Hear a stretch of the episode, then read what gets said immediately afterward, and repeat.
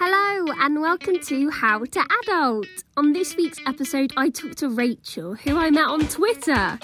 And I'm just going to delve right into this one. Enjoy.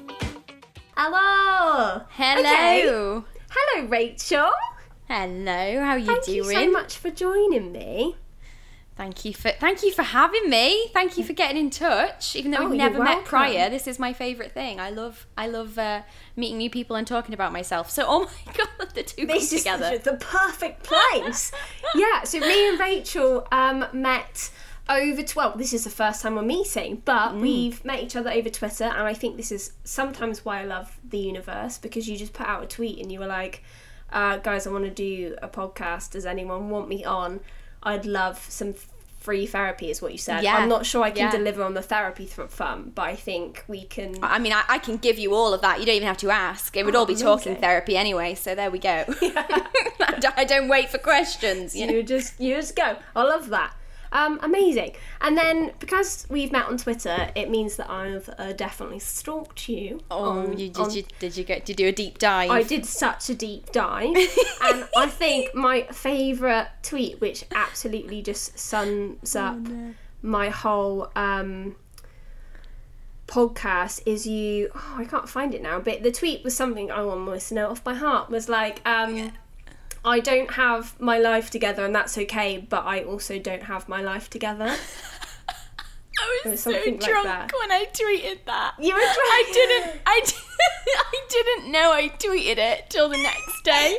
Much like I didn't know that I'd sent you a message until you messaged me like two days later on Twitter, and I was like.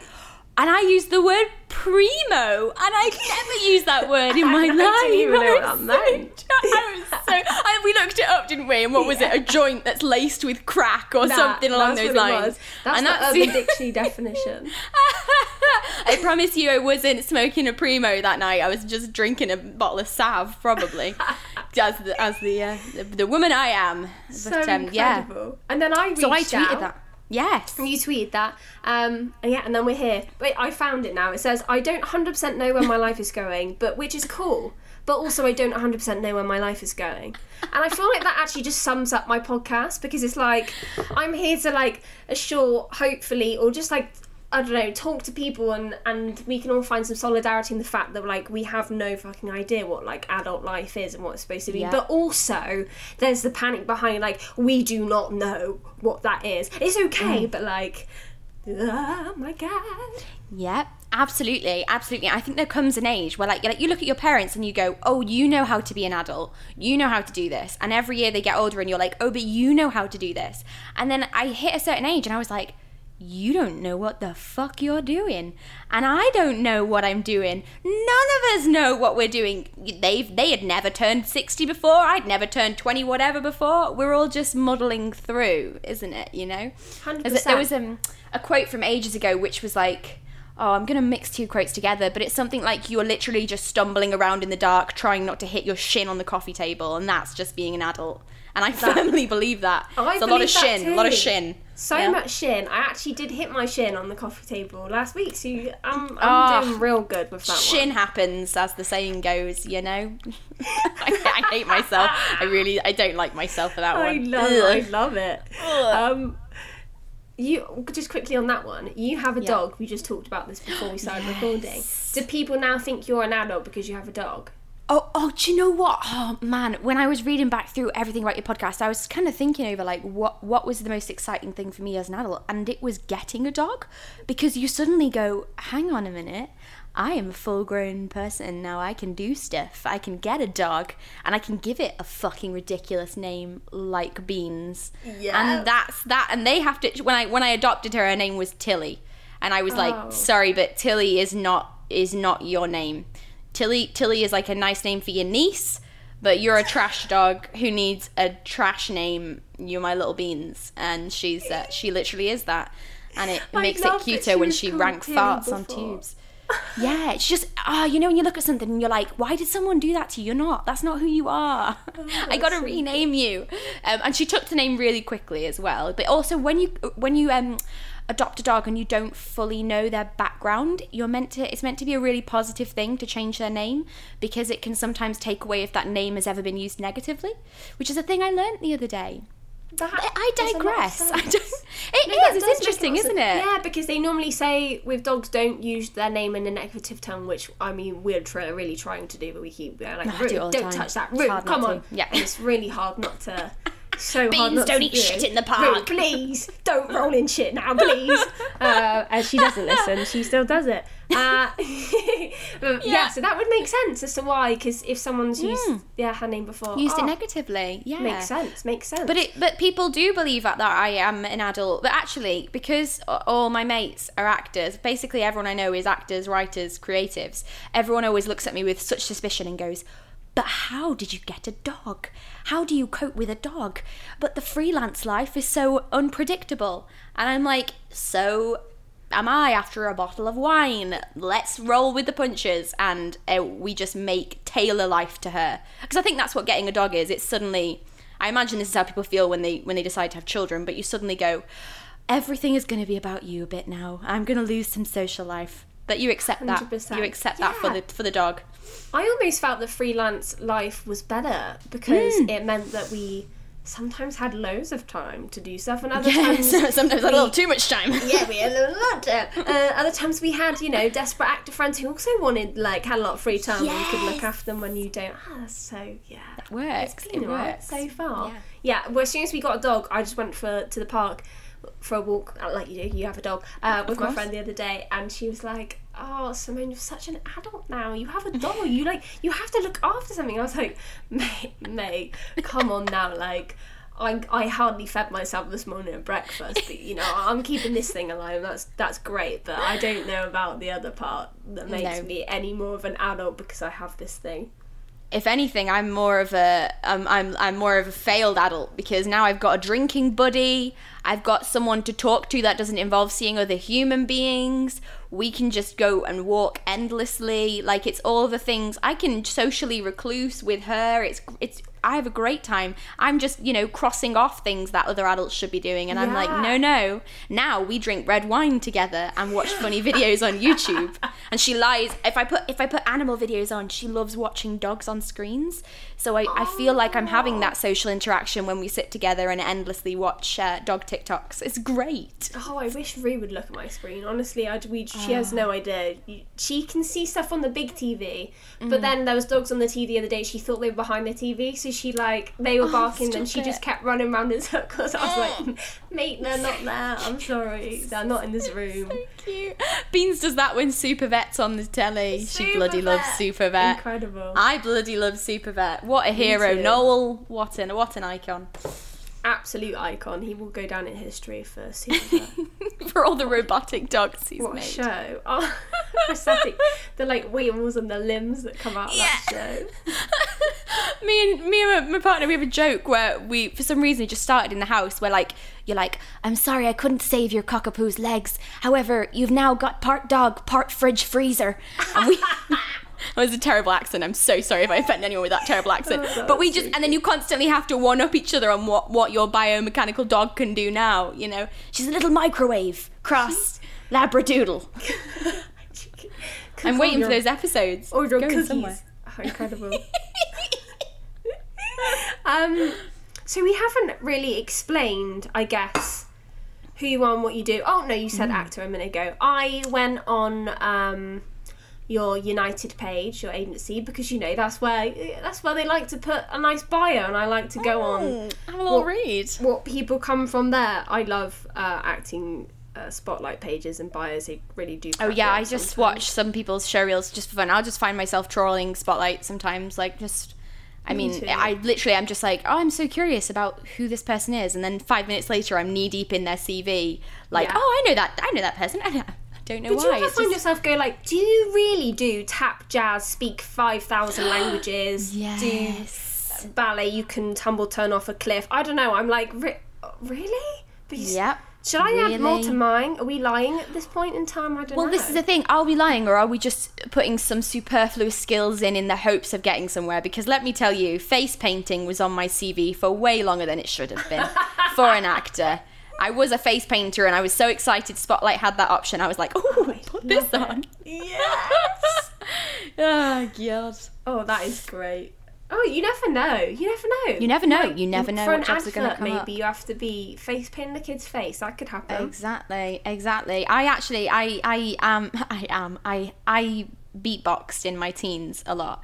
Um, it's actually quite, quite ironic with where my life go. I, I just, I love, I loved beatboxing as a kid, and um, I ended up I going to this. two separate commercial castings for beatboxers because I could beatbox. Yeah, yeah. Oh Be- like, and it's and it's more of a niche thing. I had I had one audition for like Fanta and one audition for a Sonic toothbrush thing. Wait, so I didn't get the jobs. I clearly wasn't that good at it. But I, I was like, look at look at me. I don't I don't come. ac- I don't know. I'm not I'm not the- I'm not the beatboxing type really. You know. I I'm not I'm nowhere near like edgy enough for it. You know. Oh, but like, mm, yeah, beatboxers can be anyone at this. It's 2020. Beatboxers beatboxers can absolutely be anyone. At this but, point in um, time, just, I feel like the stereotypes have almost gone out the window in many Yeah. respects. That's very true. That's very very true. So this still- is what just- your mm. CV says that you do. You a comedy writer, which I actually it had a lot of facts to back this one up. I was very impressed.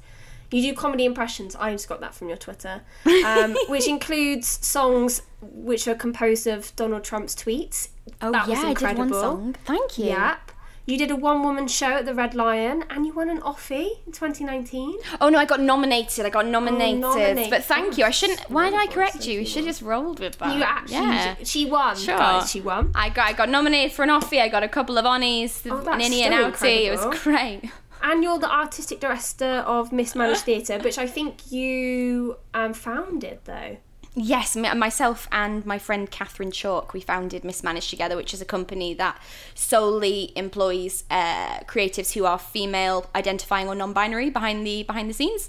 Girl, this is incredible. Basically, you're multi-talented. You've got so much going Oh, on that I've seen. it. How would you Stop it, describe what you do? Because that's just an actor's profile. Honestly, well, honestly, I just I'm I for the last maybe three years I've just described myself as a writer. I really am just like I was always just like writing because writing is what I think I'm best at. It's what I enjoy most. It's where the power is for myself and my drive, my motivation. And then acting, I went from being like an actor to oh an actor who writes to oh I'm an actor writer to now I just I, I drop actor which is I don't know I, I guess it's because auditions don't come round that often as we all know as we all know so I kind of stick with a thing that I've got most to talk about I think No, I think. so like I'm like I'm a writer don't question the acting Yeah, no, I think nah, that comes really back down to I think a whole career in acting and and a lot down to last year. My um, uh, I went through.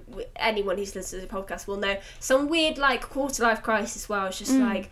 Fuck, I've just come out of drama school. I've been at like a year, and now people keep asking me the question, like, what do you do? And I'm not really doing what I want to say that I do. So I would have I'd avoid saying actor, but then my part time job was like working in an escape room, and then I'd hate saying that because it's like, well, that's not what I want to do. I don't want to say I work in an escape room, but that's all I have to talk about because that's really what I do, nine to five every day. And the actor part is just like this this title I like to feel like I deserve because I did some training um, and went to uni and did it as well. And I feel like you know the five years worth of training means that I can call myself that. But then you know the next question is like, what have you been in that I've seen? And you're like, oh, I don't. Oh, it's actors bingo, isn't it? You know, everyone's everyone's bloody anti what's her pops will be like, Oh, have you been in this? Would I know you from this? What would I know you from? What are you up to now? And it's like and I love that actors never ask each other that question. We're always just like, let's like whenever I say to my actor friends, "How are you?" I'm annoyed when they respond with anything to do with the industry because I'm like, "No, no, no, no, no. I'm I'm genuinely asking how because I think every actor feels this need to kind of put a buffer up and go like, "Oh, well, I'm actually I'm working on this at the moment and I'm thinking and I'm like, we forget we're not a career. There's, you know, that great Stephen Fry quote where he says, um, oh, I'm going to screw it up and I can't remember it perfectly. But he says, I, I am not a thing i'm a verb you know i'm a i'm a i'm a work in motion sort of thing Yes. so if you put a label and go well i'm an actor and i have to do this it's it's kind of i don't know i'm murdering the quote i'm murdering the quote No, I know But, what you um, mean. Then, then people think that you have to have done something to deserve that title. when in Yes, fact, yeah. that you can say you're an actor in in you're working. You're an actor who's trying to work, who's yeah maybe struggling. I don't know. This is what happens. Yeah, it's a tough it's a tough old industry, and I think that when your career even in light conversation, when your career comes before your situation, your mental health, your happiness, your everything else, you're never going to be happy. It's not it's not the yardstick by which we should be measuring our own and each other's success. It's it's a career, and that's you know I say I always say to like my friends because everyone we always we have ups and downs and it's all you know it can be all shit sometimes and i try and remind myself and my and my loved actors that that is only 2% of who you are. It's a very small percentage. Even if we want to feel like we're the artists dying for their work and, you know, we're a struggling actor, it's still 2% of who you are. The other 98% is what you do with the rest of your day and how you feel and what you eat and what you enjoy and what you like doing. And, you know, life's bigger than, than, uh, than that, I think. You know what I mean? I agree. I think a lot of people forget that, even not just in this creative industry, just as a whole. Yeah. I think Yeah. people struggle to say more about themselves than the job that they do, when actually you're so much more than that. And especially if you don't, because uh, we can't all enjoy every day, we can't enjoy every hmm. part of every job that we, we have to do. A lot of stuff is situational, especially now in this horrible, weird time that we're having. People are doing a lot of stuff that they don't want to do because they have to to get by and survive. And then to have to put a label on yourself, like when someone asks the questions, like "Who are you? What do you do?" Mm. It doesn't have to be the the the job title that you that you are currently under. It can be you know what you're interested in and what you like doing. Yeah. If you don't know, to get out and go and do something and find out what you do like doing apart from a career because you're right. Yeah. so much percentage of you is made up of other things. Yeah, I think it's really it's really s- sad. I'm going to go down like a political capitalism kind of route oh, when we it, when we it. dictate our our self worth by what we do in this world as opposed to who we are. You know, and I think that it's I don't know job titles first sort of world, and I think that. I don't know. I sound a bit of a wanker now, to be honest. I- and I, I- going off I on some, agree. some And pseudo philosophical. but I, I, I agree. I think a lot of it also comes down from um, school. Like our whole schooling is to get a job, to get money, Yeah, to survive. this is and it, you- you- everything's surrounded by like what what do you want to go out when you're older? What do you want to um, job do you want to have? That that's the question, isn't it? Like what does my dad do? What does your mum do? Yeah. It's not like anything outside of that. They could be working uh, the corner shop and they could be the best person that's ever worked in the corner shop but they could also have won um, I don't know an OB or something for doing something in their community or I don't know if I've got the right uh, title there, No, I know- I know what you they mean, could be yeah. doing something else in their community Exactly, their worth isn't dictated by themselves. yeah Yeah, totally, totally. And I think that that kind of feeds into the shame that a lot of actors deal with when we're jobbing, you know? Like I've worked a whole host, an absolute butt ton of weird ass jobs, and I love doing them all and I was never you know, when I whenever I was going home to my family, you know, my family are really supportive, but say the more external members of the family, um, and you're having to update people on what you're doing, and you know, maybe it hasn't been acting for 18 months, maybe you've been working in a bar or front of house or as a teaching assistant and all of this, and there's a certain like stigma that's attached to not having things together and jobbing and jumping around from thing to thing, and it's like, oh, well, I thought you were working here. Oh you're working there. And i think actually it's a really exciting life to be able to leapfrog from career to career or job to job not even careers you know? It's a it's a, a really fun thing that not a lot of people are granted. So i always think it's it's it's it sounds like a curse but it's a blessing in acting you know? Like my, my dad's so a too. teacher and yeah he he, he said um years ago, I think when I first graduated and I said like I don't know what I'm going to do I don't know what I'm going to do in my life I don't know what how am I going to pay the bills what am I going to do all this stuff and he was like, Do you know, it's funny because when I got my first teaching job, I just knew that was it now. I was going to be a teacher. He's like, Oh, it wasn't a bad thing. He's like, I was going to be a teacher till I retired. He's like, And that was cool and nice and fine. He's like, But I think it's actually really, really exciting that you are never going to know what you're going to do the next year. And I think that that is a real, um, real fun thing, isn't it? You know? it's a lot down to yeah personal preference and some people might not feel comfortable at all in that but that other people might comf- find comfort in that especially if they're in something Yeah. currently they don't like doing to be like yeah i can go and do something else completely we're we're all we're all different and all of those choices are as valid as the other you know no one should um no and no actor shouldn't feel great that they're not acting at the moment you know it's just we're all getting by in it?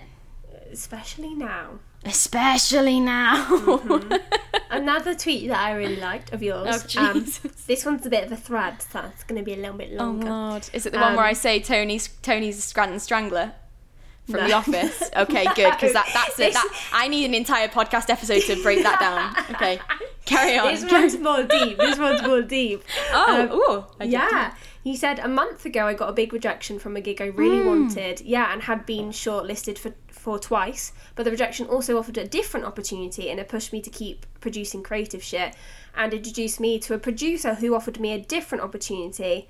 Um, and then you said this month I've been the most exciting month of my career and I can track it all down to that rejection and not getting the gig and that's important. It's applying for it. Continue putting yourself out there and no it's not it's not just no, it's a not yet, one day, not yet, it will be now. And I loved that because I think I know and have talked to you now, even on this podcast, a lot of people who are really worried of about rejection. And I think as an actor, you kind of get used to it. I, I think it can get on top of you, especially in the beginning. And it's something you just you get over as a result. But that applies so totally to anything in life. I think a lot of people are worried to start something new, join something. Um, they have something they've always wanted to do, but they're just worried about the rejection and what that might Yeah. lead to. And you, this was amazing because you were saying I did get rejected, but actually it led to something else in the end. Yeah, I think I think they always do, you know, and I think that the best part of everything is that no experience is ever wasted, and if that experience is a rejection or if it's an acceptance, like it's not gonna it's it's not necessarily gonna mean the end of something you just it's just an experience and you can apply that to so many more things going forward. And you know this the thing i got rejected for um it was a thing that I, re- I really wanted uh, and I'd been shortlisted for it. Was a writing um, course uh, and I'd been shortlisted twice and this year I was re- I was sure I was going to get it. Like last year I ballsed up the interview bad but this year I nailed it and I was so I was so proud of myself. I was like this is it right? And you know when you when you go into something thinking that then it means if you fail it's going to suck so much more because you're like but I gave it everything. But I did everything I could. And there's and that was my most authentic me. And if that's a no then where do i go from there? But i kind of you know and, it, and, it, and when i got the rejection i was like oh my god and i, I sobbed and i drank a bottle of Yeah, prosecco how did that 'Cause you feel? have to. I mean the the thing is i I don't know. I, I think because I was so confident, it, it sucked. It, sucked bad. And I read the opening paragraph of the email, and then I bawled, and then I and then I just went to. I'm going to Sainsbury's to stand in the in the home section and stare at candles that I can't afford. That's fine. Um, and then I and then I continued to read the email, and actually, it wasn't it wasn't a straight up no. They offered me a different thing, and at the time I was like, but it, this isn't what I wanted. I wanted the other thing.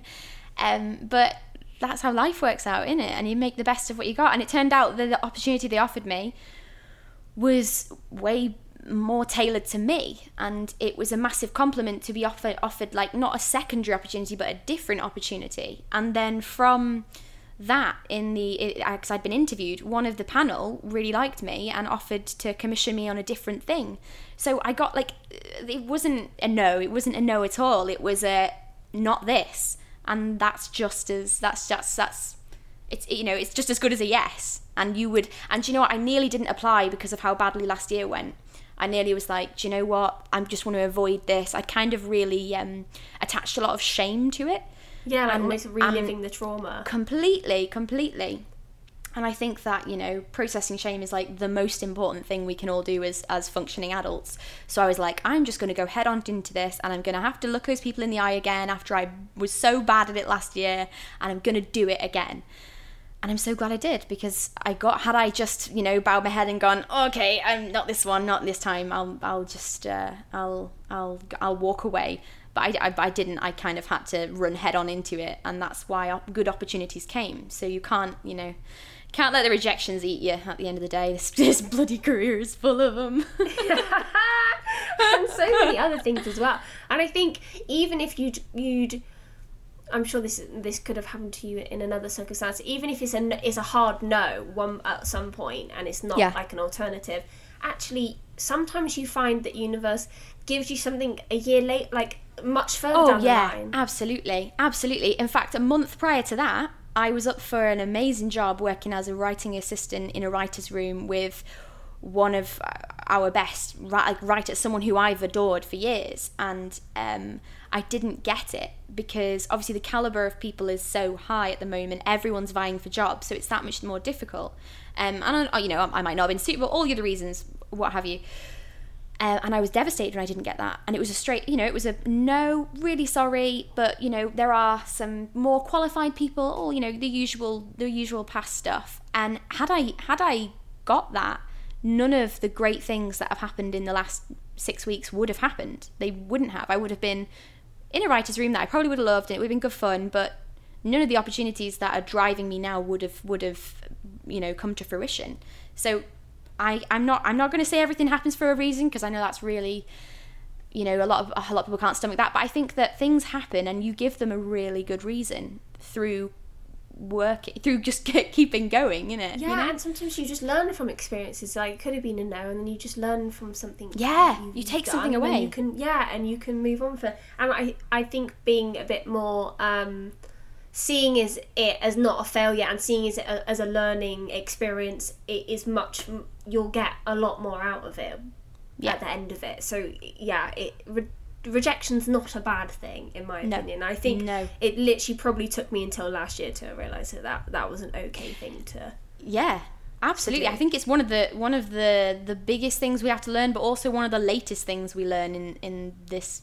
I don't I don't know. It's just like I I would internalize a lot of rejections pre- previously. I would put entirely put it on myself, and I think that we're all like I mean, and myself especially, we're very self revolving. You know, it must have been something I did. It must have been me. It must have been.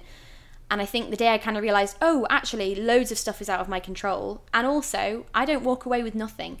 I did driving lessons for two years and I never passed my test. I didn't walk away with nothing. I mean, I didn't walk. Away, I didn't. I didn't walk away with a lot of money. God, I, But- yeah. But I, I, I walked away knowing some stuff that has been useful in time. You know, it's. yeah I mean, I'd rather the money on that one, to be frank. You know, it was a lot. Two years worth of driving lessons is a lot. It's a lot. But hey, still. if there's ever an emergency and you have to drive a car at least you know how to turn it on get in I have I have nightmares where that happens. Don't do that. Really? I, I, I, I have I have a, night, like a recurring nightmare where I'm forced to drive and I can't drive, and I'm like, oh god, I'm gonna injure myself or someone else. and I think that's just a big metaphor for for my adult life. I'm just gonna stick the keys in and hope for the best. yeah sometimes that's what happened Uh, well i mean this is almost going off on a tangent but i think sometimes we find ourselves in positions where you're like am i even skilled enough to do this am i even yeah. like what what well, i'm just gonna have to learn as we go and i think that's a lot of of adulthood you, you almost expect that you should know too much before you can go into something like you should be overqualified Yeah. before you can reach anything well quite often you don't know anything you just, you just have to kind of bullshit Yeah. until you, Com- you completely make it. especially especially like for women like, like men are often uh, i was speaking to a director and she said to me the um, the number of women who are waiting to send me scripts and i'm speaking in very binary terms here i know and i don't like to do that but this is the, how how she phrased it Yeah. um she said the number of, of women who hold on hold off on sending me a script until it is absolutely polished perfect pristine and she'll be like and these are close friends who i've known for years but they will not let me see it until it is everything they think they need to prove. And then she's like and like there'll be blokes who send her half a script and say what do you reckon what do you think of it? And you know it goes back to that thing like men are hired on potential women are hired on experience and i do think there is an element of sacking off that imposter syndrome that comes that that whether you agree or disagree, but it does often come with being a woman in, in, in and taking up space. Is you go, I I must not be qualified. I must not be. Like I've been in rooms where I've been like, I probably don't belong here. I should I should say something. but you have to just remind yourself you wouldn't be where you are unless you were ready for it in the you know in the right place at the right time. I never thought about that before. I, I get, yeah, my boyfriend hammers me down for that all the time. Even if I'm doing a self tape, I'll, he'll be like, one more take. Oh, no, no, okay, one more take. And I'll watch it again. I'm like, one more take. He's like, you said that about 5,000 hmm. takes ago. He's like, one of these is going to be great. And I'm like, but no, it's not all that I can do. I yeah. can be better than this. Yeah, Ugh. because we because we we worry that people won't see potential in us. They will only see the absolute like final skill we've put out there. The fin yeah, because we won't be viewed as something to allow room for mistakes and maneuver. We'll be viewed as something that has to be the finished, polished product. And and sometimes that's true, and sometimes it's not. Sometimes it's something that we've put on ourselves. I don't know, social conditioning and all that jazz. I'm not nearly qualified enough to speak on the bigger on the bigger elements of life, but I do think there is a lot that we put on ourselves that isn't isn't in the right place, you know? Mm-hmm. Um, going back to the present time, how has your lockdown been? Um, my lockdown has been, I I'm very blessed to say actually actually all right. Um, I mean, mental health wise, I've been in a great space for the lockdown. I've got a great support network. You know, it's been crap financially. Not gonna lie, it's been crap because my family are up in Wales and I can't see them. So it's been a. When I say it's been it's been great, I mean in, in my very insular little world in my flat. But um, it's as hard as a lockdown. You know, it's just it's, Yeah. it's a lockdown, isn't it? It's not going to be a party. Um, No. But I also think Unless I it's on house party. Ah, house party. Oh, I used to like that app for the first Yeah, three times. Literally dropped off the. Yeah. Yeah. Off, Oh, it? I hope they stole sold their stock while it was absolutely popping. Because But less though. uh, yeah, less so, less so. for a Yeah. while. Um, and how are you feeling? I I say this now because I don't know when I'm going to release this, but we're about to go into what seems to be another one. Um, Yeah. I do worry about some of my friends, and I think some of them are really panicking. Mainly the ones who live by themselves, which Yeah, um, which worries me a little bit. Um, but everyone else seems to be kind of in. I think everyone's adapting to a new way of life. I guess. that's the thing. I think that you find the bits that work for you, and you find the what you need to do to keep yourself mentally and physically safe, and you, you do you, you do kind of adapt. And I think that I don't know how it's been for other people. I don't know how it's been for you, but an element of community has formed in my area. Like I didn't know my neighbours, any of them, till lockdown. Even though I've lived here for four years, and now after four years, I went to see my first um, theatre show in in uh, down the road from me at this like community halls with an outdoor children's show with my next door neighbour and her little girl because they invited Oh. me, and then the guys on the other side gave me a rose bush because they had double orders, and I've swapped tomato plants with either side, and and there's a lady in my so I'm in a, a, a building comprised of multiple flats, and there's a lady in it, a really wonderful lady who we now we do drunk gardening where we just go out, keep our social distance, Stop. and we get absolutely wrecked on a couple bottles of prosecco. Then I crack out the saw, and I'm like, right, Maeve, what sh- what tree should we take down today? Oh, this is incredible. Only the little ones that are on the on the border. You of must wait. You have you woken up yet and been like, wait, what the fuck did what? Have I destroyed the garden? Oh, so yeah, on it. Or have I have I destroyed have I destroyed myself? yeah, yeah. I, I I actually I had to stop drinking at some point because I think right now is a really anxiety fueled time, and I um. I wouldn't say I'm an anxious person, but I, I you know, I, I struggle with anxiety at times, and alcohol is a big is a big trigger for me in the mornings. I'm like, and and then I found out that everyone does this. All adults do it. We have the cringe over and the beer fear and all the terrible things that come the next day. So I had to stop drinking because, especially, I, I've actually do it, done it in the last few weeks. In the last few weeks, I got um, just got hammered, and we have a rule where um, uh, because I've I've kind of accrued this social media following, so I uh, we have a rule where Jack takes the my phone off me if I've if I've had a couple this. glasses because I don't want to do an Instagram story where I'm like yes yes they're great. I'm like I'd rather not massively embarrass myself by choice. that's I do that. good. I I mean. Um, but he takes off. But the other night, I was like, "You've got to give me my phone. I need my phone." And he's like, "Rach, you really don't." I was like, "I gotta, I gotta call Keris, who's my best friend. I gotta call her mum, I don't know why. I was like, I gotta tell her mum I love her. Alison, I gotta tell Alison I love her." And he's like, "Rach, you don't need to." I was like, "You don't understand. She doesn't." And I haven't spoken to Alison, who's a wonderful woman for years. And I, I sent her a voice note of me singing, singing to her. Oh, I sang, oh, you know, Alison. Great song. But um, then I woke up the next day and I was like, well, I hate myself. Interesting. so um, I had to, you I know, bet she loved it though. I love it she when did. there's always like a, a really a friend's mum that you're always Yes. like everyone's really good friend. I love that. I love it. I was just talking about this with a friend yesterday. Friends' mums, friends' mums are the Oh, best. You just so love them. Secondary Yeah. mums, they're amazing. So good. There's something, Oh. especially like the one, like the, the ones who are like, I don't know, they'd let you have the house parties, and they'd be like, yeah. oh, here's the cheeky bottle of Lambrini, girl. you know, like literally like the mean girls. Oh, you girls keep Oh, me young. I love it. I love cute. it. I love it too. And they just know all the goss. They know what's happening. Oh, they're so cute. They they, Yeah. they remember everything about you. They, oh. they remember everything, and Mm-hmm. and then I'm like, I feel terrible because I'm crap with just remembering stuff. Yeah.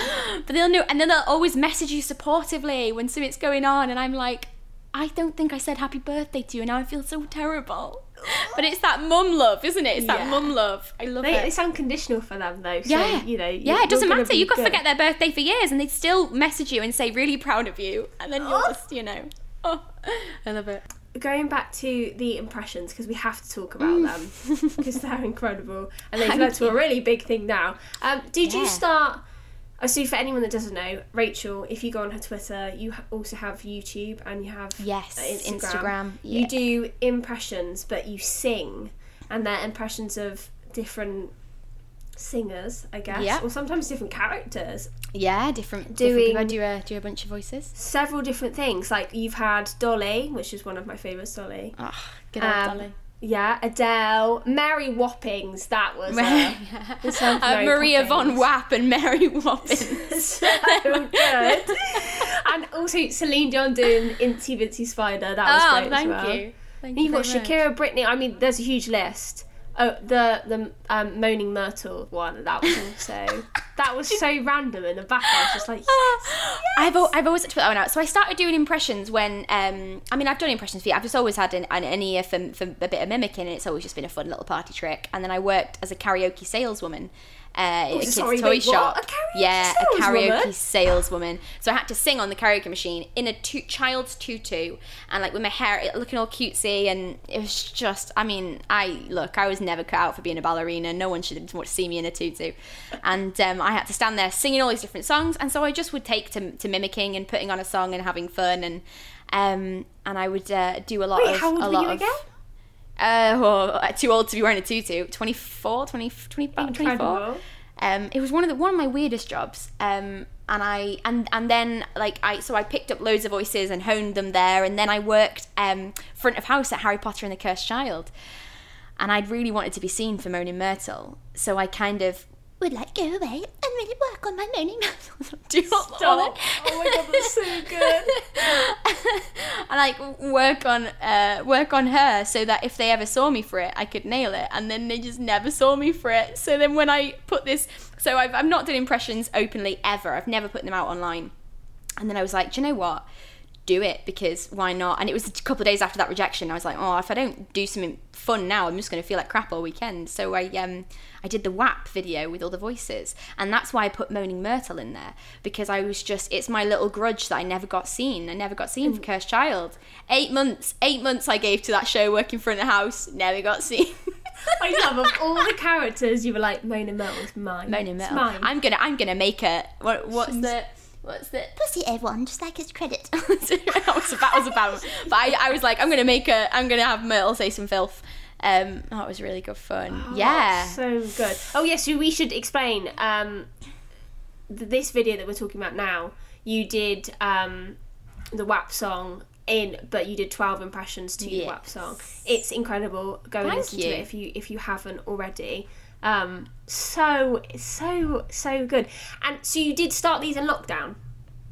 Yeah, well, I mean, as I say, I've just, I've just, I've had a notebook with them You've all always in done for years. I've always is, had is them. lockdown the first time you posted one on? yeah, like that. That Sunday was the first time I've ever recorded them. Like I've never done anything with them before, other than mess around. And then I was like, let's just make a video. Um, and you know, there's literally nothing else to do, and I've got nothing to lose. Um, and also, like, I think that uh, so I'd been posting loads of videos pre WAP. Um, like I'd been posting comedy songs that I write, and it Yeah, It that, took those a- are the ones I'd seen. Um, yeah. Beforehand, that that's the one where you did like Celine Dion, the Hincy Wincy Spider. Was that one? Oh no! So these these were all after everything. was everything, after? all the impressions, everything was I after. the WAP one was really quite new. No, no, I pinned it to my profile, but that that is my that's the first that the the WAP video is the first video I ever I ever did. Oh, so good. Um, thank you. But but but prior to that, I was putting out material. Um, and I and there was there's a like a, there's a bit of like um I don't know what it is if it's shame or embarrassment attached to putting yourself out there and then going oh god what if this flops? What if this video flops? And then I realized I don't care. I'm not putting it out there for anyone else. I'm putting it out there because I made myself laugh a couple of times and I thought it'd be fun. Like Yes. literally my dad follows me on Twitter it's so he can see I'm not I I couldn't I couldn't care less about if if it gets the the likes or the the retweets or what have you. And once I learned that that didn't matter, once I kind of taught myself it's no it's no signifier of how good you are or how bad you are or anything you are. As long as you're enjoying making something And it's kind of what someone told me when I did my first one woman show, and, and they were like, look, as long as you're happy with the thing you made and you enjoy doing it, what do you care what anyone thinks? So having kind of taught myself that through this like succession of really ridiculous comedy music videos, I, that, I think that's what ga- gave me the guts to put out the WAP video. And then that went nuts, and I, I, I at uh, Blue, I was, it was crazy. It was, it was really crazy, and that's why I was, I was on this, the. Yeah. We, we, You so get it. WAP video has now dun, dun, dun, it's got it's popped off and si- literally since I first messaged you I then popped back on I, am not an ad- avid Twitter Mm. user I, I'll do a good scroll I don't think I've honed in my uh, homepage that I need to you know follow some some really good people I do Twitter's not has never been my um, main one. So I came back on and then and then I'd seen your tweets. It was like a few one. I had to go back because I was confused because it was like something like this. I'm gonna have to sign off because of like some of the. Um, I assume some people were commenting because it's Twitter. Some something ridiculous, and you were like, "I'm going to table the comments." I was like, "Ooh." I'll Oh, I muted. I muted something. Yeah, yeah, yeah. Yeah. So I went back down, and then I'd seen the Ellen DeGeneres. Let's just repeat that again. Ellen DeGeneres. I mean, not her specifically, because I'm sure she has other things to do. Um, I'm sure she doesn't run her own social media page, but she on her social media page they posted your video, and it's popped off, and I just looked at minute Well. I, I did the. Oh wait, do you do you know I was I went on Ellen? I was Yes, and yeah, then- yeah, okay. Yeah. I didn't know then if you were like she retweeted a video and I was like, oh, I don't know if I'd Way mentioned to you that, that. happened. Way more than Oh, that. oh, did I just Yeah. pop it? Did I just ruin Oh, it? no, no, no, you, you, you're good. So then, like, oh, then no. you get to go on, Ellen. Yes. Yeah, yeah. So, um, and that that came about because uh, I don't. I think it had gotten into her sightlines because Leslie Jones, um, amazing, amazing comedy uh, performer, uh, just brilliant presence, had retweeted, uh, re- had, uh, insta, insta posted it and retweeted it, and so it ended up in a lot of America's sightlines. And then the producers, uh, researchers from the Ellen Show, got in touch and they were like, "Can we chat to you about the potential of coming on and performing?" and it was all the whole process was so lovely and they were all so i was i was you know really you know i'd gone i'd gone from never putting a something a skill out there to suddenly on the ellen show which is just the most 2020 thing to happen because That's you know so and this is this is what gives me joy all the time. And even before the ellen show i always tell myself this the best thing about this industry is you just never know what's coming. You you can never predict what's coming. Every day is a scratch card and I some days with the you know internet, you, can't predict what's going. No. I, I've watched like the most ridiculous videos in lockdown. Some of which have been like, "I became a meme, and here's that story." Oh god, Um, watched loads of those. Yeah. Brittany Broski, I friggin' love it. It's And so don't good. they always go like, "Oh my god, she's incredible"? Don't they always just have to go like, "It went, it went." Some of them haven't done anything since. Whereas like my high school picture became this meme. Oh, yes. Um, and they're like, yeah, the internet's just wild. And, I, and then like my workplace of work was like, uh, do you know this is happening? I don't know why workplaces need to be so serious as well. Because in half of them they were like, uh, this is really unprofessional and you should uh, put a stop to this. And they're like, the oh, it's just the internet. Um, yeah, the internet's a, a, a wild, wild place. Yeah, yeah. There's this quote from New Girl. So a, a really crazy thing. So I adore New Girl, and uh, Winston is my favorite character. And I tweeted about two months ago. Winston is the best character in New Girl. He's massively underrated, and he just flourishes after season three and all this. And um, Lamorne Morris, who plays Winston, retweeted uh, or posted my video on his Instagram story and was like, "Wow!" And I was, I went nuts because I was like, "Oh my god, I've watched him all of my lockdown, and now he's watching me." And and it comes back to my favorite quote from New Girl, and it's like when Winston has had to digest the whole of the internet in a day to try and make make room for his for his um in job interview, and he's like, "Well, the thing I've learned is life's going to be fine. We don't know what's going to happen. A bear could land on our trampoline. A cat could learn to play piano. We're going to be fine." Like, and it is that unpredictability of you just don't know when a moment's going to come along, and um, and it yeah, and it it's really and, but but being viral is a really hard hard thing to go through. It, a hard thing to go through. It's not fucking hard, you know. I mean, lockdown's hard, pandemic is hard, viral is just But daft. But it's effectively it comes with a lot of stuff. like yeah, it's like it's like it's like it's like walking into a staff room in a job and yeah you know you open the door 10 times and and you know four times there's a party for you and three times everyone's calling you a twat. And then the you know last couple of times people are like i'm gonna be your best friend. Like, there's loads of weird stuff that happens. Um but there's loads of good stuff. I mean i've I can't I can't talk about some of the opportunities that have come out of it because they're all sneaky sneaky on the down low. Um, and also they might fall apart because of COVID. but um, but like I've I my yeah, it's just been a The really stuff is great happening, stuff is happening. You know, I'm revisiting acting again, and I didn't I didn't think I I would necessarily. You know, so it's it's it's been really exciting. So you know, Amazing. just got to put yourself out there, innit? It's scary. It's scary and, and then hard, going back to the, the the great piece of advice you said just um, before that, which is if if you're proud of something and you've done something and you want to put it somewhere, do something with it. Don't be. Well, we're not in high school anymore. We're not in school. Like you don't need to be afraid that like you're going to go to school the next day. I think that's where Yeah. maybe a, a lot of stuff comes Yes, from because absolutely. school is such a like a universe. There's nothing outside of it. Everything revolves around that. The people in it, they could make or break your whole I think existence when you're school because it's such a small bubble. Yeah. But when you're out of that, if you want to post something you're really proud of, like it doesn't what whatever happens to it doesn't matter. It, Yeah. You've put it out there and something amazing like what happened to you could come out of it. Yeah. You you're someone you know could see it and then ask you to be in something else or like I don't know anything Totally. or like you can just be super proud and you get to talk about something you've done and you get to share it with other people or yeah. I guess it also comes back down to that fear, fear of failure thing as well, but in a different sense where people are afraid to put themselves out there in case Yeah. they're perceived a different way or Totally, and I think I and I think it so much of I don't know so much of my past motivations at other times it's it's been around shame. It's been like I will feel shame if I do this. I will feel shame if this happens, and then kind of working out why I would why would I feel ashamed? What what is that? And weirdly, like it's a lot of the stuff that we learn in very early life. It's the stuff I learned as a as a teenager. You know, as a thirteen year old, I was I mean I was always a bit of an absolute weirdo. You know, like.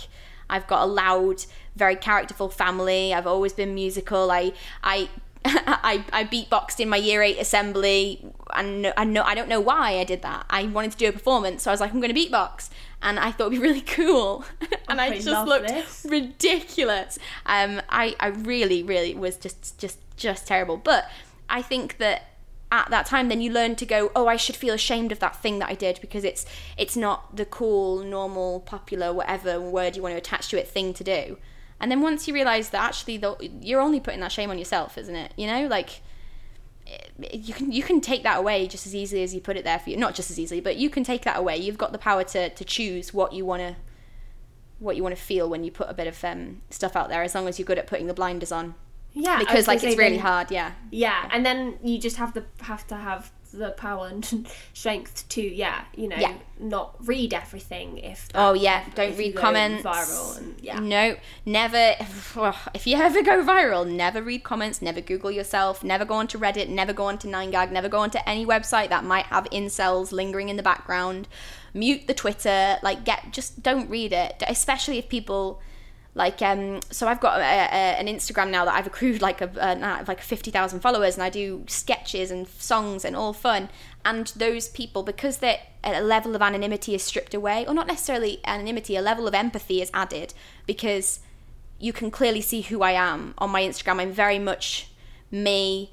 I'm just trying to be authentic and myself and have fun and you know bring a bit of fun to a crap year. So then I know on that channel I'm safe because those people generally won't mess with that. They just appreciate that. But if someone's taken your video and retweeted it a million miles away from you, the the vitriol that can be thrown at you and you just have to remember it doesn't matter it's not real it's monopoly money of, of conversation it's it's it's nothing it's ghosts on online you know? So i kind of had to um but i had to learn but but the thing is we're going viral you don't know that you don't know that you know? And that's that's why i watched a lot of those videos that i went viral videos because it's a really weird process to have to go through.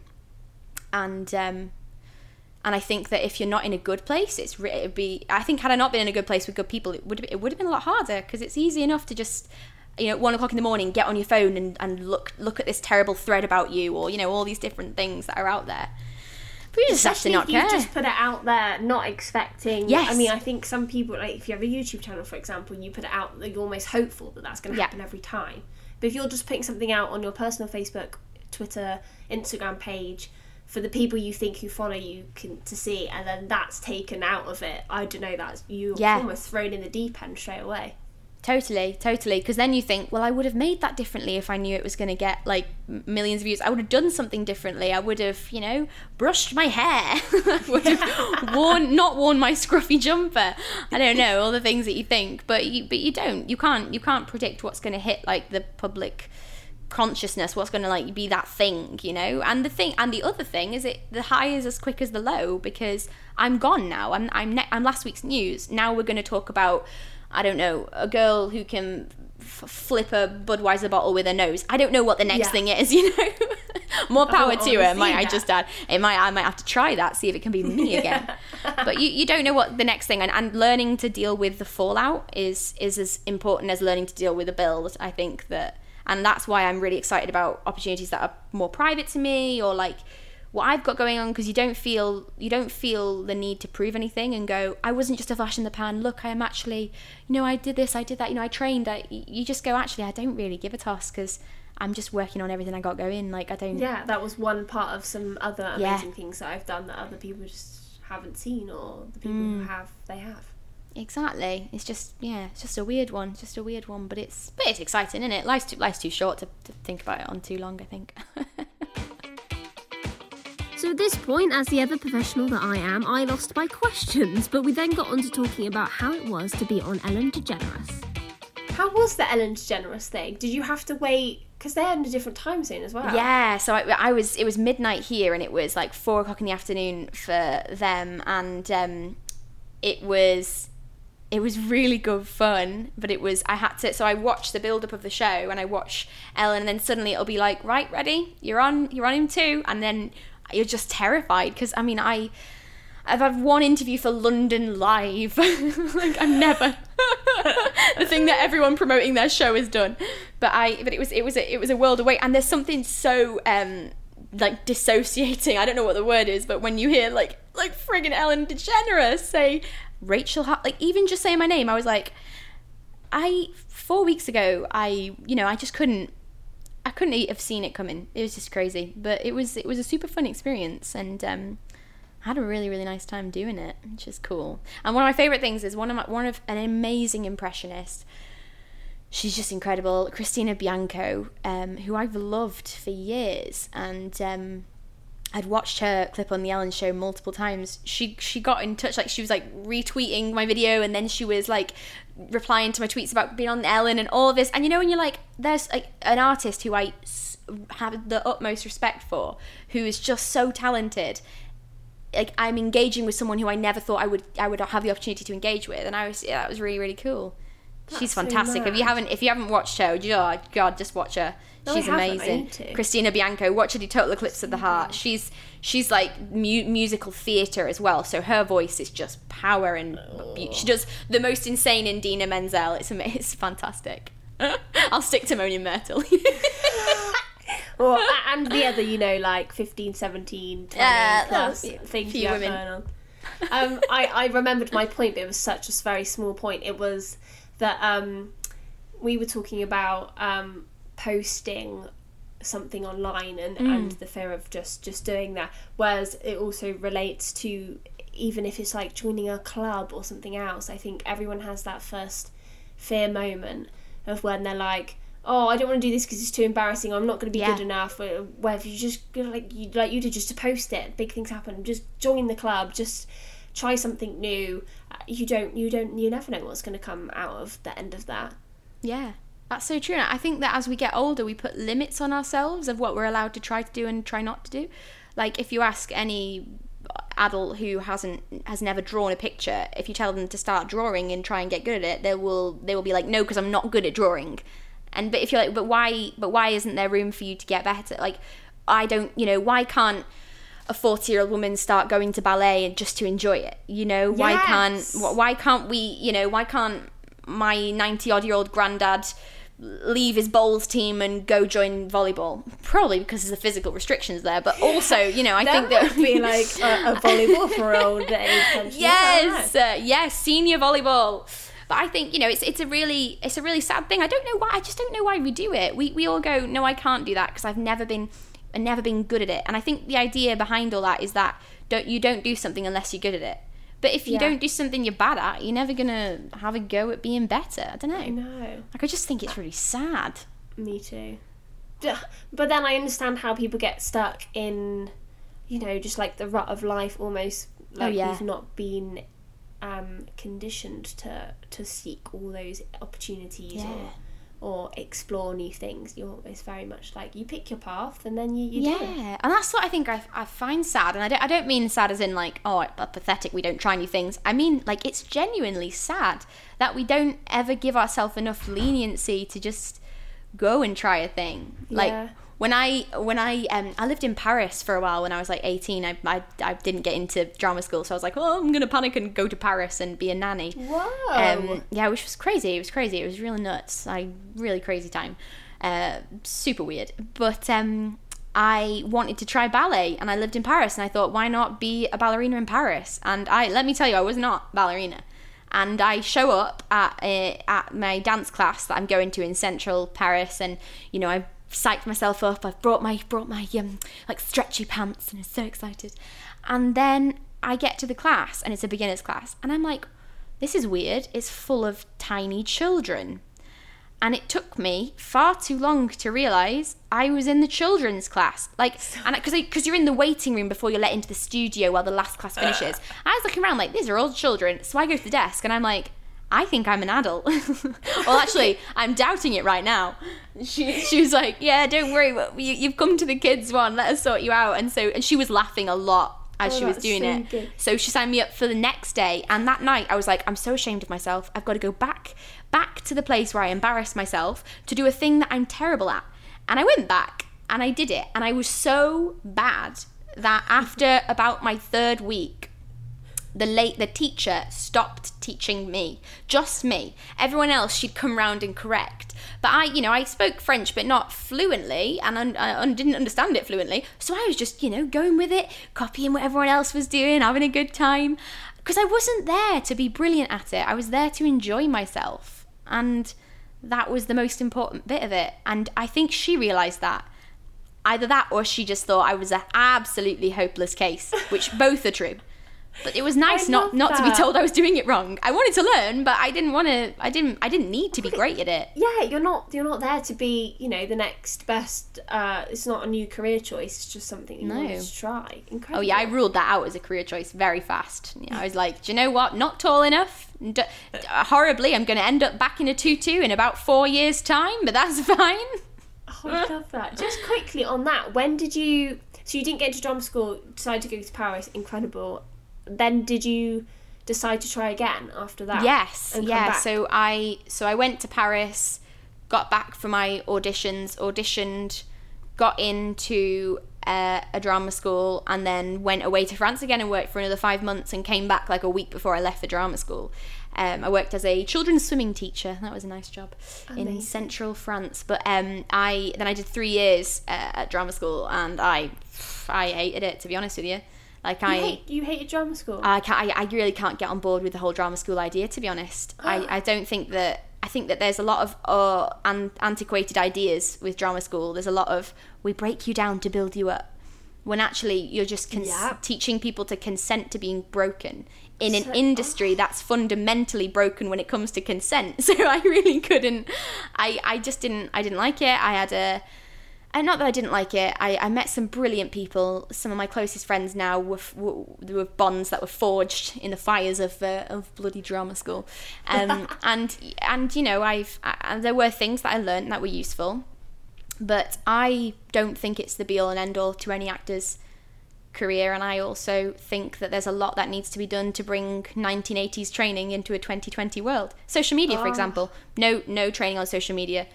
Networking, how to network net online, a lot like Twitter. You know, like all of these different, very important elements of that some people shirk off and say, oh, no, gosh, it shouldn't be. You shouldn't be having to even have a social media presence to be getting acting jobs. You don't have to, but it's useful to meet people and to connect. And also, your mental health might like it at times when you find solidarity, when you find groups that you didn't know about, when you find a new, a new group of people that you really, you know, you work well with. And then, you, you know, that I've, that's, that's happened multiple times. And I don't think that, um, you're, you're ever kind of taught how to how to not that you should be taught how to work social media, but there is a certain art to creating content and putting yourself out there and you know when work dries up how are you going to do it? Okay how do we like even how do you make headway in writing? You know because you can't just train a bunch of actors and send them into an oversaturated industry where they don't have the tools to fend for themselves essentially. You know what i mean i don't know i'm just I i'm just talking no, ranting a lot about how i hate drama no schools now. i commend this answer so much I was the reason I was so shocked in the beginning is because someone asked me this question literally like two days ago, and this was my answer. I went, um, yeah, I really loved all the people that were on my course. I learned just as much from them as I did from everyone mm. else. Um, and I kept going, um, mm. because mm. in my head I was going, I don't think I learned everything I needed to have learned. I wasn't like we spent two years, in my opinion, wasting a lot of time doing things that we, I've never ever used outside. It was very outdated. It was run by people who were no longer in the industry anymore. Yes, ooh, yeah, um, shout it. The we were taught to carry our CV in a piece of paper. Oh, I God, graduated yeah. two years ago. Two years ago, and they were like, you need to print off your, your CV, yeah. piece, piece of paper. You carry it into every audition. Do you know what we left? Someone did that in their first audition. Group message. No one ever carry oh, your CV around. You don't need to do it. They have your fucking spotlight. They will laugh in your face. And we were like, yeah, of course. Like, why did we?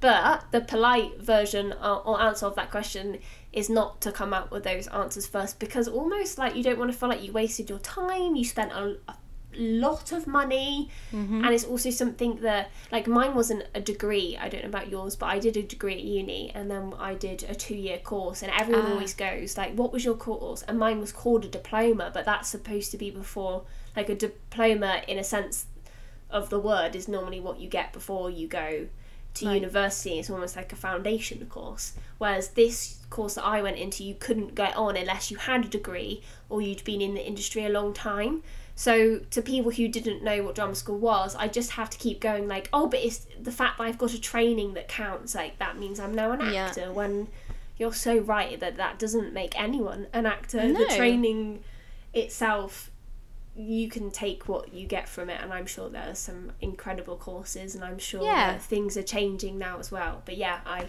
You'd hope. Very similar things, I would yeah. say. I mean, I to be honest, I looking back, I just rather thirty grand. You know what I mean?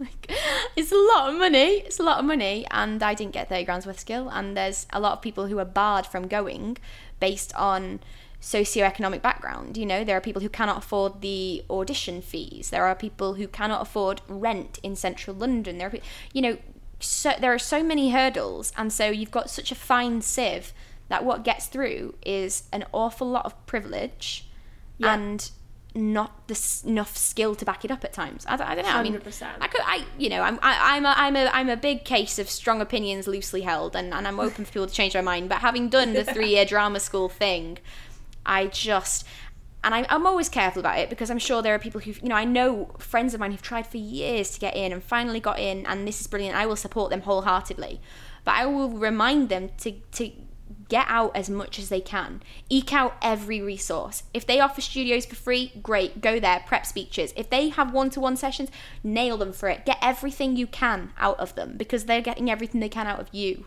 financially. So, so I don't true. And also don't don't think that that is just going to be a, a, you know a lovely slide and at the end you land in the ball pool of jobs. It doesn't it doesn't happen. So so no. be prepared to to graft. And I think that's the good thing about actors who have to try for a few years to get into drama school is they know rejection already and they know how to graft in the meanwhile. So I, I think that that's but there are you know there are a lot of actors who go straight into drama school, come out, don't fully haven't fully developed the the the nashes for um for rejection and then you kind of internalize it all and it's all your fault because you were the lead in high school and then you were leading your drama school show and now you're out and no one's giving you a job and we should be training people to not just it comes back to the label thing we're not just actors we're going to train you on how to just survive the industry because yeah. it's a tough uh, a tough bitch isn't it you know and i'm not sure about you but i feel like i've learned a lot on the job and oh, that's God, so yeah. relevant to like every other job not just acting as well you f- feel like you need a lot of training you're going to learn everything you need even just going to university I, did you go to uni no i just did a three year um, So drama I have school. very similar feelings about university as well, if not even stronger than drama school, because at least for me, drama school, I was in so many hours. University, Yeah. I had Oh, nine yes. contact hours a week. God, I was like, where did my nine grand go? Like, I think we worked out how much money we'd spent on a lecture, and I was like, I would just never have upfront. If I had to give the cash over every time I had a lecture, I never would have done it it? Yeah, yes. because it just yeah. wasn't. It, w- it, wasn't worth it. It was yeah, No, yeah, insane. you work out the fees you pay a day. yeah come out of uni and they're just as stuck because you end up learning on the job you, that's you don't you didn't Yeah. learn the skills you needed for that job in uni you you might have learned other things and we can grasp onto yeah. a lot more that we learn and i think some people say to me like oh would you not go to uni then would you not do it again and then i'm like oh but now like now I almost can't say that because I met some of my best friends in my final Yeah. year of uni, and like I, I, I'm sure each experience that I've ever done in my life builds up to like something else, and if you Yeah. take that away, then uh, who knows where I would be? So no, I wouldn't, but I would definitely advise Yeah. differently, um, having done that uni and drama degree. Totally. I absolutely agree on that. And I think you can kind of separate the life lessons from the paid lessons, you know? Like I would look back and go, no, if I could go back, I would absolutely not not do that. I think I would choose a different path. And we can all go, but I wouldn't end up where I am doing what I am. I'm like, yeah, 100%. And do you know what? I also can't change the past, so it's hypotheticals anyway. But projecting to a future self, you know, if I was if I was Yeah. talking to me pre-drama school, I'd be like, there are so many skills you can learn without having to wring yourself dry emotionally and physically and financially. Um, yeah, I just think it, I just think no one should ever feel like it's that, that the industry is gatekept by drama schools, and it shouldn't be. And I don't. I mean, it, and it is. It's all. It's a load of problems, isn't there? You know, it's just one of those. It's one of them. But um, It is one of them. I agree. I think it that translates into other jobs where you have to start off with an apprenticeship or you have to Yeah. start off with an internship. Internships. Well, I can't get started on that because it'll go. I'll go off. Yeah. But the fact that you'll un- you have to do unpaid work. I know a friend who did unpaid work for about five months. And Hmm. I just don't understand how they expected anyone to live in London for five months, Yeah. not getting paid to do someone else's full time job, and then that to gain experience to then get a job, which is I've, Yeah. blows my mind. There's so I mean, many. you, you can apply that to Edinburgh Fringe Festival. I've, I've, I've never gone to the Fringe, and everyone's always like, oh my god, you've never gone to the Fringe. I've never been financially viable to either go to the Fringe to stay and watch shows at that time. I've either been working a job where I have no holiday pay on zero hours and I don't have the money lying around to just take myself off to Edinburgh, or if it's about a show, I'm like, do you know how much money people lose on shows? Like, it's it's overwhelming like to take yourself and a show up there. And that's why you end up with a load of actors doing stuff for free and it's not fair. And you know if you're not paying like when I did Rattled I um I had a couple grand I'd saved up and I wrote to every single rich person I could find on the internet uh, one amazing American rich dude who's just the loveliest. He's an app founder, um, a really big mental health care app. Uh, gave me two thousand pounds, and that Incredible. that meant that meant I could do it. And then I also risked. Uh, I think I had three grand, and I put all of that in so that all of my creatives got paid. I had childcare for my creatives. We were on uh, you know solid rates for every no one everyone was paid a, a living wage you know we weren't taking advantage of anyone um, and it was That's it was a lot of it was it wasn't it wasn't because I wouldn't recommend it because the emotion the, the toll the stress because when I was walking out every night I wasn't just writer actor I was also producer and I wasn't looking at the house as an actor and going oh I've only got four people in tonight this is going to be really hard to perform. I was looking at it going I've lost so much money tonight and I'm really scared I'm not going to recoup that in the rest of this run. And I and I did end up losing all, all my money you know like it was it was a big risk and it paid off. I got signed with a brilliant literary agent and then as life just happened to have it a commission that I'd applied for and been through a few rounds of I ended up getting weeks later. So I was once again financially I'm going to be okay. You know I've got a bit of backup if I break my leg and I'm on zero hours contract. You know that's how in my head how I work financially. I'm always like always have you break your leg money.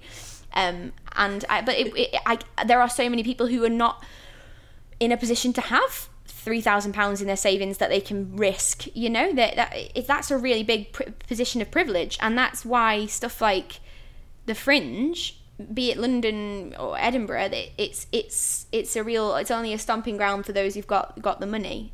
or are funded. But getting funded in and of itself is is an exhausting mission. You know? I think it's So amazing that you you even had the initiative to um, understand people's worth and say, no, I'm gonna pay mm. everyone minimum national wage is what what we do. Because I think even when actors writers make productions themselves and they still understand the struggles they there's still a lot of people who will have to rely on friends to get it done for Yeah. free to, to be able to do it because you all just want Yeah. to be in something because you're an actor and that's what you you love to do. But then that becomes with a lot of repercussions like paying rent and, and other stuff like that. Yeah, and it's kind of it's kind of cruel to think of anyone else who like not as yourself. You need that Yeah. money. My lighting designer needs that money. You know, they've got a mortgage. My director's got kids. She needs that money. Like, if if we're all just playing to the tune of the writer, like I want my show up, it's got to be done. I want an actor, I've got to have this show up. Then then whose show is it? Is it just your show, and is it just for you then, or are you creating? Are you wanting to create more job opportunities and a and a good workspace and a, and someone's wage like there you know it's it's a lot to take on yourself and it's why I wouldn't I never produce again but it's worthwhile and everyone is as valuable as you are in the room and that's the the heart of it isn't it so key in this industry. I had this conversation with my boyfriend recently. Um, I mentioned it to you a minute ago, or before we started recording, that I um got delayed. Uh, I had a audition and it was supposed to start at I say I think it was like eight thirty. It didn't start until um, quarter to ten.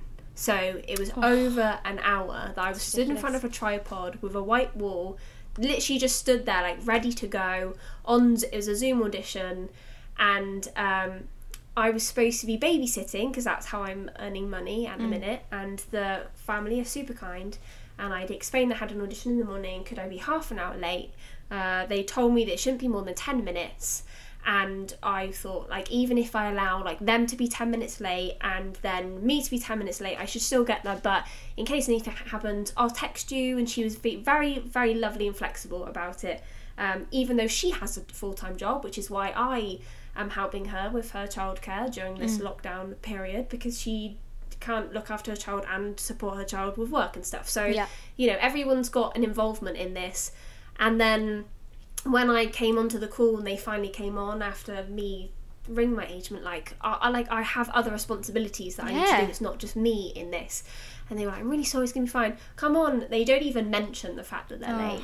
And he literally says, I'm so sorry it's so early in the morning. And I was like, wow that's a I that's a kick in been stood there for so long, and then I just spent the whole day feeling so guilty because I'd put this family out. It wasn't only me that, like, I think actors sometimes we we take a lot of. We feel bottom rung, so you take Yeah, a lot of you shit take a lot- you, yeah. you just want to be. I, I needed that job as well. I was like, that's that job will be money. that's the saddest really part isn't it yeah, I'll need that part. So I'm gonna take the shit, even though they didn't. They almost have no respect for my time, which Yeah. in turn meant that I had to have no respect for, almost for my employer's time, and then I felt really bad. yeah Um, as as a result of that, I think yeah, you have so to shitty. respect. Yeah, so there- there- shitty. There needs to be an, a level playing field in some respect when it comes to like people's time, respecting other people. There's no like weird hierarchy where No. we become desperate actors who do lots of work for free because that's what we want to do, and then we can't pay rent and. Uh, yeah. I, th- I I think it's a really, I don't know. It makes me really sad when actors are taken advantage of like that, you know. And it's it's it's one of the reasons I moved away from acting into writing because, say a, a producer or so someone wants to meet with me, they've read my script and they're like, "Cool, picture something. When's good for you? When do you want to meet in the next?" I mean, not picture something. They'll be like, "Can we have a general meeting?" Which is when you just literally talk about yourself. It's it's, a, it's effectively a podcast. It's great. Um, they're like, uh, "Right, when can you meet in, in the next month? When's good for you? Can you do this day? What what what time would you like to do?" It's so much give. There's so much give, and it's so lovely. Um, and you're always given ample time, and it just feels like they want to know you, and it's lovely. Whereas when I was acting, I felt like I was on a conveyor belt, you know, and I'd get a message: commercial casting, 10 a.m. tomorrow great. They should have thought about that. Like I can't like I can't I'm sorry, I'm sure that casting director is under so much pressure and they've been told by the powers that be, we need this cast quickly, recast whatever tomorrow.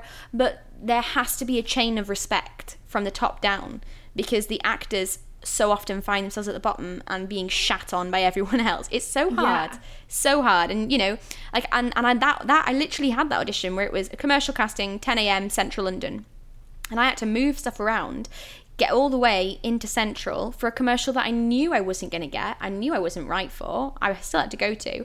I had to pay my eight pound fare there and back. And mm-hmm. then I had to go back into town that evening for work and pay another. Yeah. And you know, and you just like, absolutely not. I don't. I don't need someone. I don't like. I don't want to be someone's bitch. you know what I mean? You're like, oh, I'm gonna call you up and you're going to be. I'm not your booty call actor. Like it's not. It's weird and it makes me sad because that it's it's again, you know, it comes back to what you're taught in drama school. You're taught not not to respect yourself, but you're taught that others should be respected more. What the director says goes. If the director says no one is allowed to leave this room, you're not even allowed to leave the room. You you know, if the director says you're shit, act better. All this stuff. No, don't don't teach people not to respect themselves because this industry was, will try and teach you that anyway. So you've got to Yeah. be able There's to fight such your a corner. difference between um like working hard like there'll be people who work incredibly incredibly hard who who choose to work all through the night um to, where there's a writing job to get it done an acting job to get a self tape done Mm. and then like that that's going above and beyond and and that will probably get you the job and that's incredible but then there's also a difference between like you know having to like get knock off a job so you can do an audition Yeah. and then you don't make any money that day Yeah. like that then the it doesn't come into like are you hardworking enough it comes down to like come on now i need to also you know, pay my bills Yeah. and i need to um yeah Totally. other people's time and And what we deem as hardworking is often rooted in classism and ableism and all Yeah. of these hor- horrible isms that come with the idea that you you've got to be worked this way and if you're not working this way then you're not hardworking and I just think it's you know it's not it doesn't make for healthy actors uh, or any creatives or any person you know I just think that yeah it's not not a good feeling not a good feeling if you're that. in a position of power you know you, you still have to be respectful whatever that job circumference is whether Absolutely. that's something you want to you know put on yourself or a club you want to build you have to be respectful like totally people will do you favors but also you need to give they need to have something back Yeah. that. the uh, you know the best directors I've worked with, like Rattled, Gemma Gross, who's a fantastic director. She we'd start every morning in rehearsal. She'd come in and she'd be like, "Right, guys, how are we feeling today? How's everyone doing?" She'd just have a sit down. Let's all have a cup of tea. Just sit down. And there was a day where I was like, "I think I feel like I'm going to collapse. My anxiety's super high. I'm feeling like crap." She was like, "Cool, cool, cool. Well, let's chat it out. Do you want to chat it out? How are we feeling? Do you want to?" And I, and I got to sit there and just vent all of my concerns and worries in a really safe room with a really cool director with a lovely lovely team. And i and that was a moment where i went oh my god i've never been allowed this. I've never been allowed this. There was no wiggle room in drama school for that. There was no there was no come into the room as a human being and all accept that we're in this together and we're trying to make this product together. It's you know there was a lot of director led bossy boss i do this you do you know like I don't, I i'm not for, i'm not for that. I think you know it's all about respect isn't it? You know it's all Yeah. about just treating each other kindly especially now. God especially now. Well, I've taken up so much of your time. Um, talking about time. One, more question. Go for it, go for it. um, When was the moment, if you can think of one, where you feel like you were like, shit, I'm an adult now? Oh, when was the moment I realized? Do you know what? It was the time, the first time I had to f- phone and sort out um, uh, get getting Wi-Fi. I think that's a big one. Getting Wi-Fi and moving bills. When we moved into our first flat, um, well, I'm gonna have to do that again in about two weeks' time. But it's that moment where you go, oh no! It's like it's like oh, or booking your first doctor's appointment yourself or your dentist. Yeah. Those times where you take over the reins of what would normally have been pass it on to someone else. That it's not big, it's not fancy, it's not glossy and exciting, but phoning Southern Electric and telling them where I live now, you know, that's that's like, whew, oh it doesn't God. get much much more adult than that, you know? I I remember like even just going to the dentist by myself for the first time, and and then um because I was no longer in. I mean, spoiler alert. Did I go to the dentist in uni? No, I didn't. I'm disgusting. Nice. Um, Why would you? Why would you? Why would I? I didn't. I didn't go home for that appointment. Um, Yep. Nor did I make one where I lived. Yeah. Uh, but I did after I went to uni. You know, I was like, oh, you know, Hmm. dental hygiene probably should start Uh. that now. And I was like, oh, and then they asked me for money, and I was like, wait, oh, is this Yes! like NHS? Like you know, like you don't pay for other services because we have NHS in this country. And they're like, no, it's the dentist. You pay for, and I was like, oh, and they were like, that's like twenty seven pound fifty, please. And I was so broke just out of uni, and I was like, twenty seven pound fifty to get my teeth teeth checked for like two seconds. I was like, oh, this is the worst. I don't want to be an adult. I don't know Yeah. what this is. I'm done.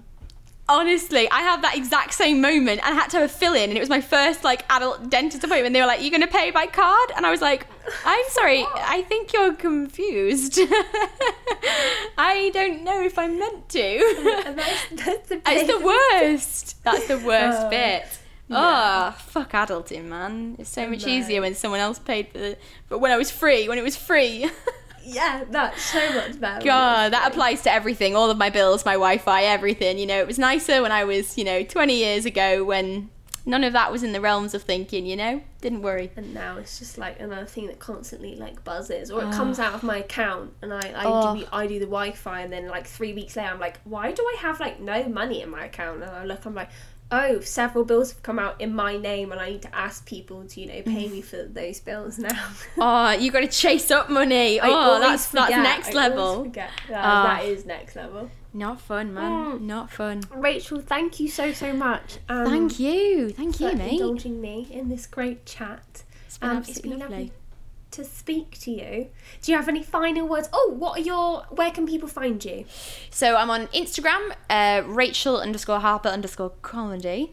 Uh, I'm on YouTube as Rachel Harper Comedy. Uh, Rachel Harper on on Twitter, and um, yeah, I think that's all the all the social meds. Oh God, I hate myself for even saying that term. Yeah. Well, i I'm- just want people to watch on your it all now. videos. Oh, that you- was my oh, go first. and enjoy. As soon as I was like, "Oh, we've talked about the videos," they have to see them. They got to go do a deep dive. I love it when people have to. message me on Insta and they're like, "I'm sorry, I just have to tell you that I'm doing a real deep dive of your account now." And I'm like, "Great, get in there, have fun," you know. I just went back to you know uh, July 2012, and I really saw this post that you had.